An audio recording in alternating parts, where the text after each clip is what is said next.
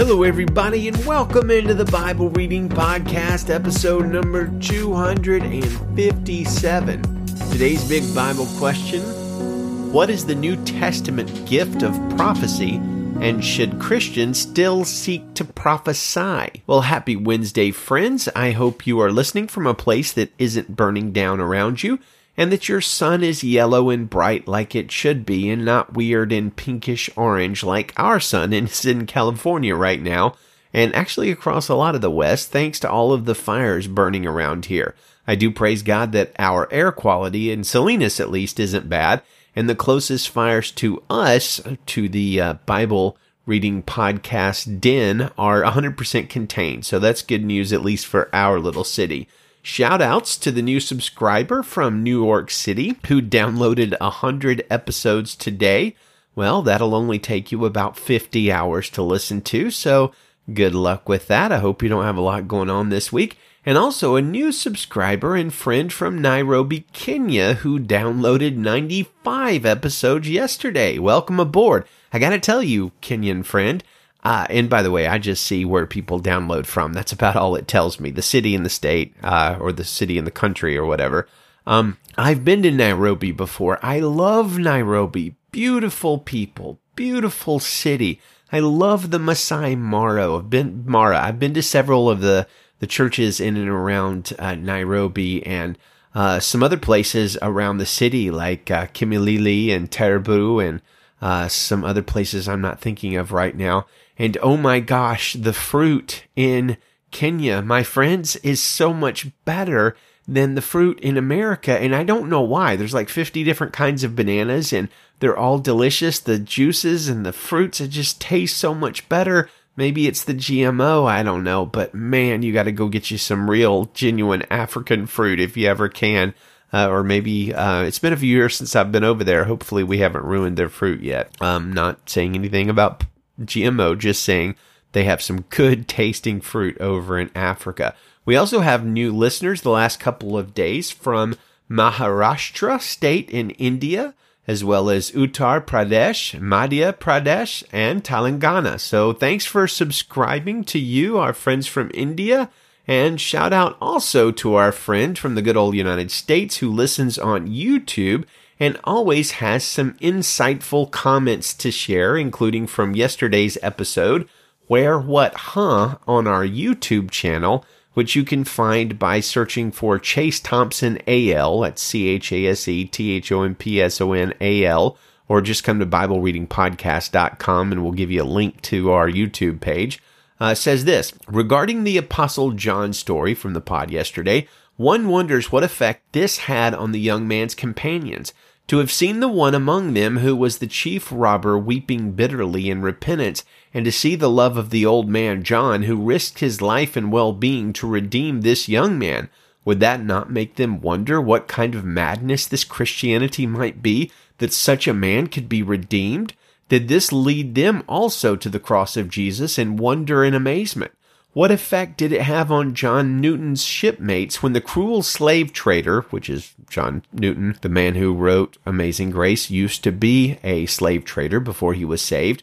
The cruel slave trader, deserter from the Royal Navy, an adamant scoffer who ridiculed any slight belief in God, how did they react when he stopped kicking against the goads? Maybe the goal in our repentance is not merely for the salvation of our own souls, but also for the witness to those we know. Excellent, excellent, excellent point, my dear friend. Where what, huh? May we uh, see more fruits of our repentance in those that know us and our following of Jesus. May they uh, look to us and see the gospel lived out and spoken out. Well, today's Bible readings include more murder and mayhem, literally in 2 Samuel 3, with the two books of Samuel being the books of the Bible, at least so far, most likely to contain a murder or a plot or somebody getting stabbed in the stomach or a head cut off or a ghost or some other fascinating and, you know, a little bit uh, chilling thing. Plus, we're going to read Psalm 51, Ezekiel 12, and 1 Corinthians 14, which has no murders in it and is our focus passage. Today, we are discussing the New Testament spiritual gift of prophecy. And before we do that, we need to discuss the fact that many Christians believe that some not all, but some of the spiritual gifts listed in 1 Corinthians 12 and 14 have stopped or ceased. This theological position, as we've discussed before, is called cessationism and is held by many people with a very high view of the scriptures.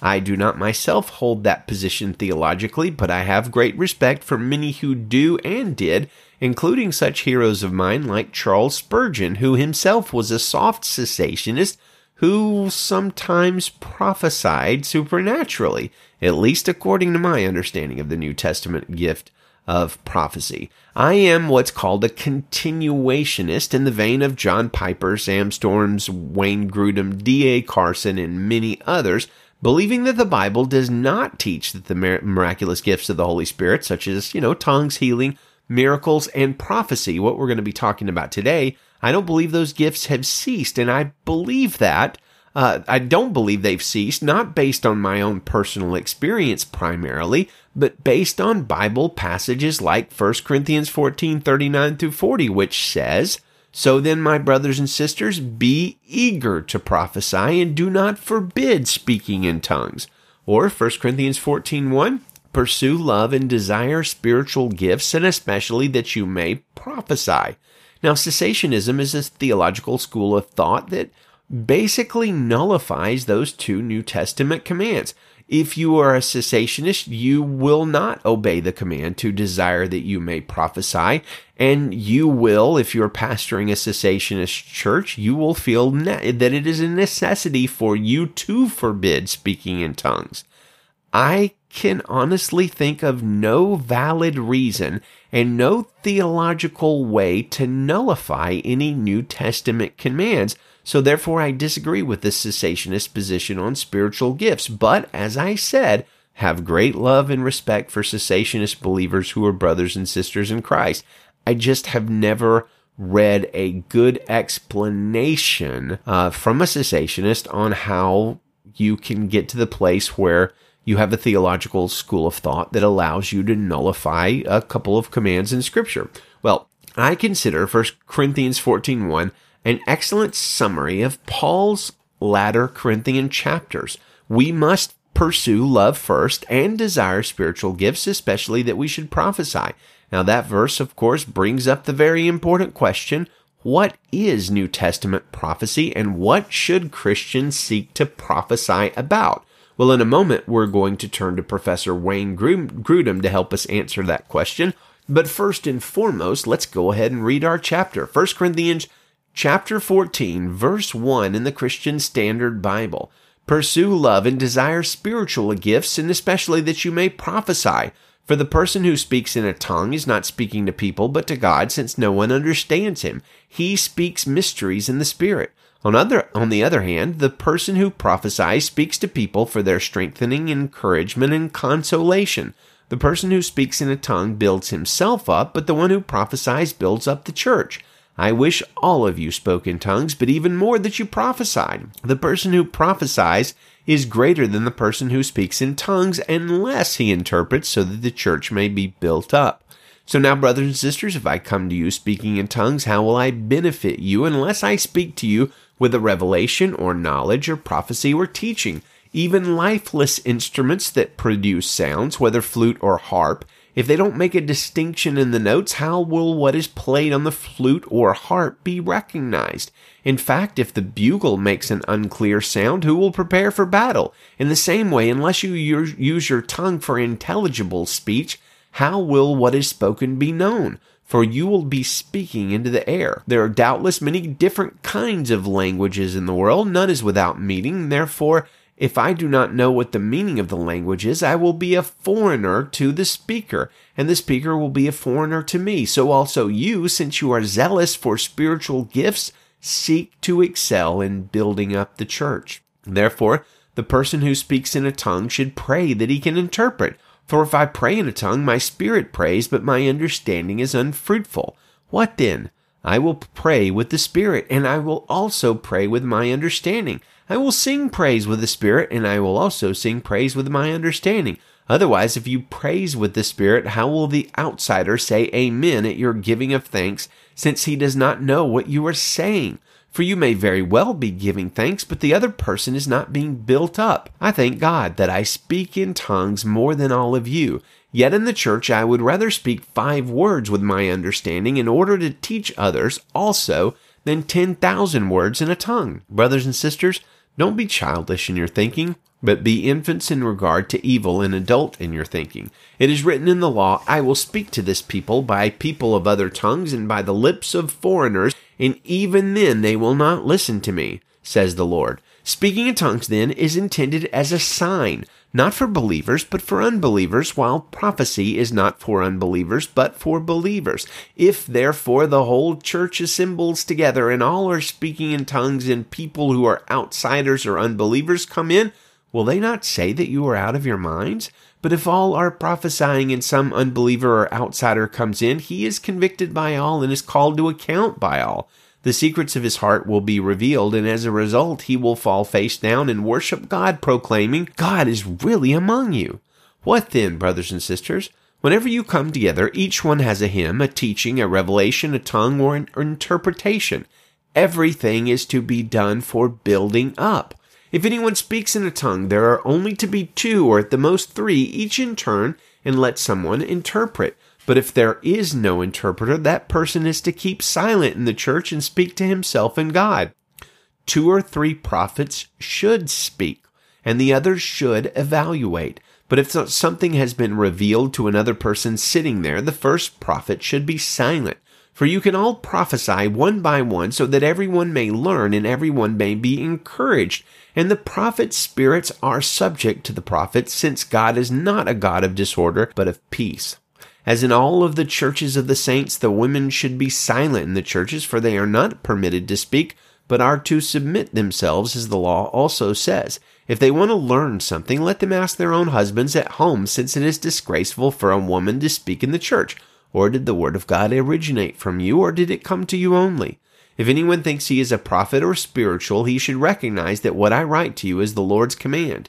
If anyone is ignoring this, he will be ignored. So then, my brothers and sisters, be eager to prophesy and do not forbid speaking in tongues, but everything is to be done decently and in order. So, what is the gift of prophecy and what should Christians seek to prophesy since we are commanded to eagerly desire that gift?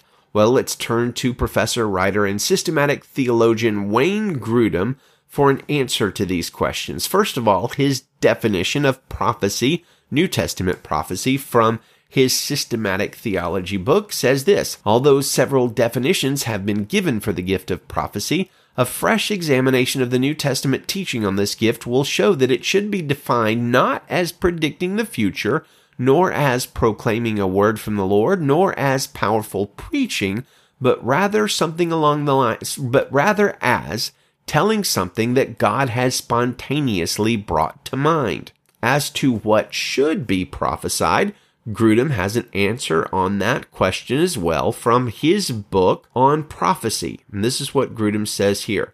The New Testament contains much material about the gift of prophecy, but very few actual prophecies are recorded. Is there any way then for us to find out the content of these prophecies? What did they actually say? What kind of statements did they contain? What kind of topics did they talk about? In fact, there is an even better way to find out the content of congregational prophecies than by examining some or even several quotations of actual prophecies, and that is to examine New Testament statements about the purpose and function of the gift of prophecy in general. Was it what is it intended to do and what does it actually accomplish? These general statements about the gift should give us a more accurate picture of the contents of prophecies than looking at a few examples when we would have no way of knowing if the examples were themselves representative of the use of the gift as a whole. So our purpose today is to find out the function and purpose of prophecy. How does the New Testament see it as bringing benefit to the church? 1 Corinthians 14:3 says anything that would build up or comfort or encourage is in view here with prophecy. He who prophesies speaks to men for their upbuilding and encouragement and consolation.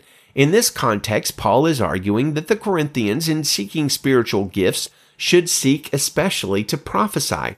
To prove this point, in verses 2 through 5 of 1 Corinthians 14, he contrasts tongues and prophecy. No one understands the person speaking in tongues, so he's not speaking to men, but to God.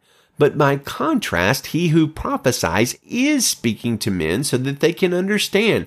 And by a prophet's words, the hearers receive edification or encouragement and comfort.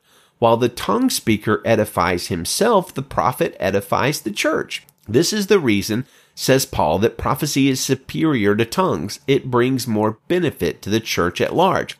This context suggests that prophecy was to be used for others. The context shows that Paul sees prophecy as an essentially public gift. There's no indication that a prophet would prophesy in private for his own personal benefit. If he did, his prophecy would be on the same level as the tongues in 1 Corinthians 14 4, which says, He who speaks in a tongue edifies or builds himself up. And this would not be the kind of prophecy the Corinthians were especially told to seek in verse 1. So, unless prophecy functions in the assembled meeting of the church, or presumably a smaller meeting of some part of the church, it loses its preeminence among the gifts. While the context of 1 Corinthians 14:3 demonstrates the necessity for prophecy to function publicly, the three specific terms used by Paul in this verse define more precisely the wide range of functions that prophecy was thought to have. Paul says he who prophesies speaks to men for their upbuilding and encouragement and consolation. The term used shows a broad range of edifying or building up function.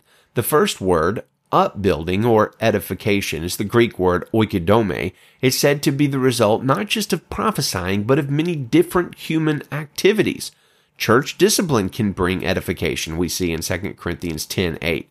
Not offending others by what we eat brings edification, says Romans 14 19. Self denial for the benefit of one's neighbor will bring edification, says Romans 15 2. And acting in love will build up or edify others, says 1 Corinthians 8 1. When the church comes together, any legitimate speech activity can result in edification. A hymn, a teaching, a revelation, a tongue, an interpretation all give edification, says 1 Corinthians 14 26. In fact, says Grudem, according to Ephesians 4 29, which says, Let no evil talk come out of your mouths, but only such as is good for edifying all Christian speech, even that of ordinary conversation, should bring about this kind of edification. It is a general term that refers to any kind of help towards growth, growth in Christian maturity, and prophecy is one of the activities that contribute to the edification of Christians in the church. The second term, encouragement, which is the Greek word paraklesis, can mean comfort or encouragement or exhortation or appeal like in the urging of someone to do something good. Yet it has a weaker force than the word command. For Paul contrasts this verb, appeal or exhort, with the verb meaning command. I am bold enough in Christ to command you, yet I prefer to appeal to you, Paul says in Philemon. It is probable that the range of meanings of comfort, encouragement, exhortation was not neatly divided in the minds of Paul's readers, so any New Testament use like this one in 1 Corinthians 14:3, which is not further defined by context, might be thought to encompass a variety of speech activities which it could include any or all of these elements. This word then is not very restrictive in meaning and would allow for prophecy to include a variety of kinds of speech that would bring the hearers at times comfort, at times encouragement, and at times exhortation. So, what is Grudem saying here? Well, he's saying that prophecy, prophetic words from people, must always line up with Scripture, first of all, but they should bring either comfort or encouragement or edification. That is to say, they should be positive. I don't believe anybody should really say, Thus saith the Lord these days. I think that's a little pretentious. But if you were going to give a prophetic word, you don't want to say something like, Oh, Brother James, I feel like the Lord hates you right now and uh, you're a horrible person and you should repent. I, that's not a good example of an encouraging or edification, edifying or comforting word from Scripture. And I believe, as does Grudem, that Paul limits New Testament prophecy to those three main areas encouragement, edification, and comfort. So I'll close our discussion with a repetition of 1 Corinthians 14:1 which says pursue love and desire spiritual gifts especially that you may prophesy. On to 2 Samuel chapter 3 verse 1 warning rated mature for violence. During the long war between the house of Saul and the house of David, David was growing stronger and the house of Saul was becoming weaker. Sons were born to David in Hebron. His firstborn was Amnon by Ahinoam the Jezreelite. His second was Chileab by Abigail, the widow of Nabal the Carmelite. The third was Absalom, son of Maacah, the daughter of King Talmai of Geshur. The fourth was Adonijah, son of Haggith. The fifth was Shephatiah, son of Abital. The sixth was Ithream by David's wife Eglah. These were born to David in Hebron. During the war between the house of Saul and the house of David, Abner kept acquiring more power in the house of Saul. Now Saul had a concubine whose name was Rizpah, daughter of Ai, and Ishbosheth questioned Abner, why did you sleep with my father's concubine? Abner was very angry about Ishbosheth's accusation. Am I a dog's head who belongs to Judah? he asked. All this time I've been loyal to the family of your father Saul, to his brothers and to his friends, and haven't betrayed you to David, but now you accuse me of wrongdoing with this woman? May God punish Abner and do so severely if I don't do for David what the Lord swore to him to transfer the kingdom from the house of Saul and establish the throne of David over Israel and Judah from Dan to Beersheba. Ishbosheth did not dare respond to Abner because he was afraid of him. Abner sent messengers as his representatives to say to David, Whose land is it? Make your covenant with me, and you can be certain I am on your side to turn all Israel over to you.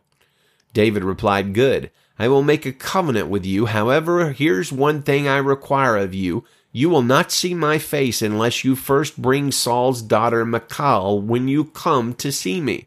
Then David sent messengers to say to Ishbosheth, son of Saul, Give me back my wife Michal. I was engaged to her for the price of a hundred Philistine foreskins.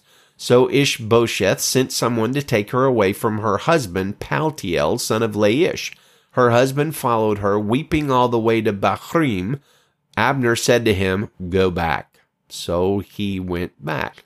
Abner conferred with the elders of Israel. In the past, you wanted to be David to be king over you. Now take action, because the Lord has spoken concerning David. Through my servant David, I will save my people Israel from the power of the Philistines and the power of all Israel's enemies. Abner also informed the Benjaminites and went to Hebron to inform David about all that was agreed on by Israel and the whole house of Benjamin. When Abner and twenty men came to David at Hebron, David held a banquet for him and his men.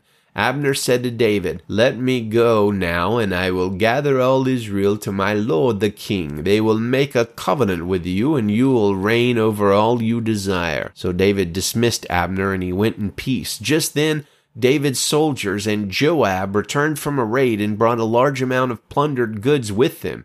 Abner was not with David in Hebron because David had dismissed him and he had gone in peace. When Joab and his whole army arrived, Joab was informed Abner, son of Ner, came to see the king. The king dismissed him and he went in peace. Joab went to the king and said, What have you done? Look here, Abner came to you. Why did you dismiss him? Now he's getting away. You know that Abner, son of Ner, came to deceive you and to find out about your military activities and everything you're doing. Then Joab left David and sent messengers after Abner. They brought him back from the well of Sirah, but David was unaware of it. When Abner returned to Hebron, Joab pulled him aside to the middle of the city gate as if to speak to him privately, and there Joab stabbed him in the stomach. So Abner died in revenge for the death of Asahel, Joab's brother. David heard about it later and said, I and my kingdom are forever innocent before the Lord concerning the blood of Abner, son of Ner. May it hang over Joab's head and his whole father's family, and may the house of Joab never be without someone who has a discharge, or a skin disease, or a man who can only work a spindle, or someone who falls by the sword or starves. Hmm. Joab and his brother Abishai killed Abner because he had put their brother Asahel to death in the battle at Gibeon. David then ordered Joab and all the people who were with him, Tear your clothes, put on sackcloth, and mourn over Abner. And King David walked behind the coffin. When they buried Abner in Hebron, the king wept aloud at Abner's tomb. All the people wept, and the king sang a lament for Abner. Should Abner die as a fool dies? Your hands were not bound, your feet not placed in bronze shackles. You fell like one who falls victim to criminals. And all the people wept over him even more. Then they came to urge David to eat food while it was still day, but David took an oath. May God punish me and do so severely if I taste bread or anything else before sunset. All the people took note of this, and it pleased them. In fact, everything the king did pleased them. On that day, all the troops in all of Israel were convinced that the king had no part in the killing of Abner, son of Ner. Then the king said to his soldiers, You must know that a great leader has fallen in Israel today. As for me, even though I am the anointed king, I have little power today. These men, the sons of Zeruiah, are too fierce for me. May the Lord repay the evildoer according to his evil. Ezekiel chapter 12, verse 1. The word of the Lord came to me, Son of man, you are living among a rebellious house. They have eyes to see, but do not see, and ears to hear, but do not hear for they are a rebellious house. Now you, son of man, get your bags ready for exile and go into exile in their sight during the day.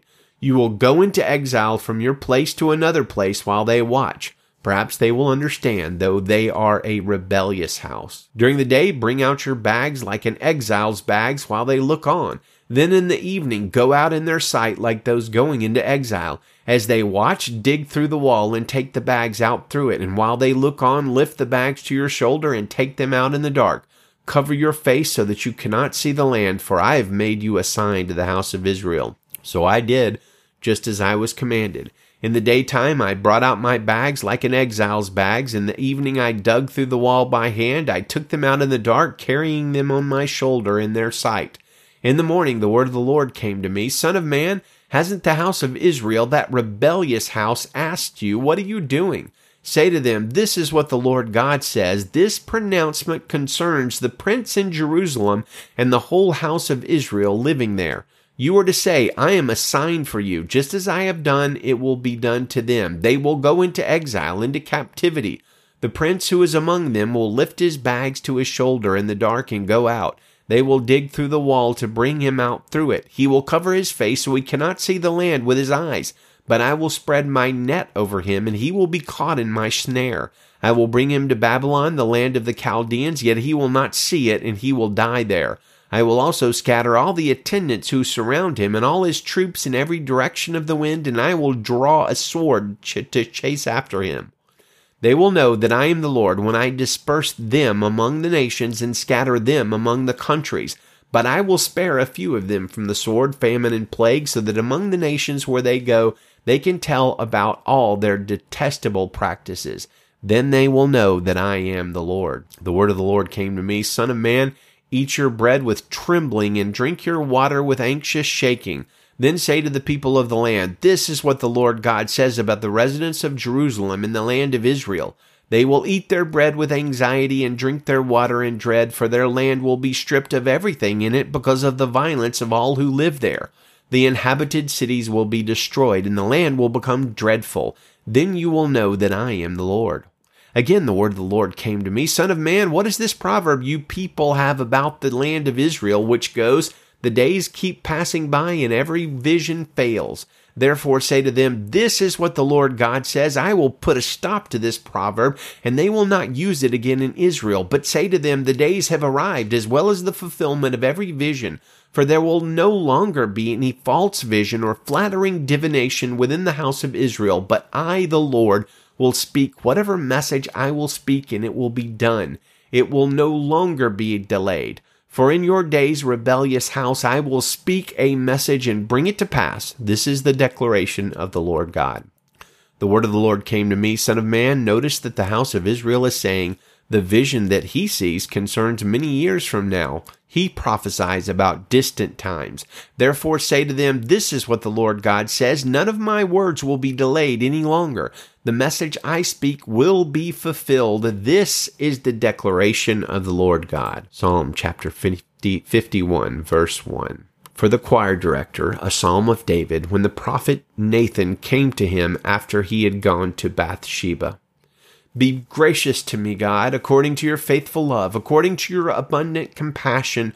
Blot out my rebellion, completely wash away my guilt, and cleanse me from my sin. For I am conscious of my rebellion, and my sin is always before me. Against you and you alone I have sinned and done this evil in your sight. So you are right when you pass sentence, you are blameless when you judge. Indeed, I was guilty when I was born. I was sinful when my mother conceived me. Surely you desire integrity in the inner self, and you teach me wisdom deep within. Within, purify me with hyssop, and I will be clean. Wash me, and I will be whiter than snow. Let me hear joy and gladness. Let the bones you have crushed rejoice. Turn your face away from my sins and blot out all my guilt. God, create a clean heart for me and renew a steadfast spirit within me. Do not banish me from your presence or take your Holy Spirit from me. Restore the, restore the joy of your salvation to me and sustain me by giving me a willing spirit.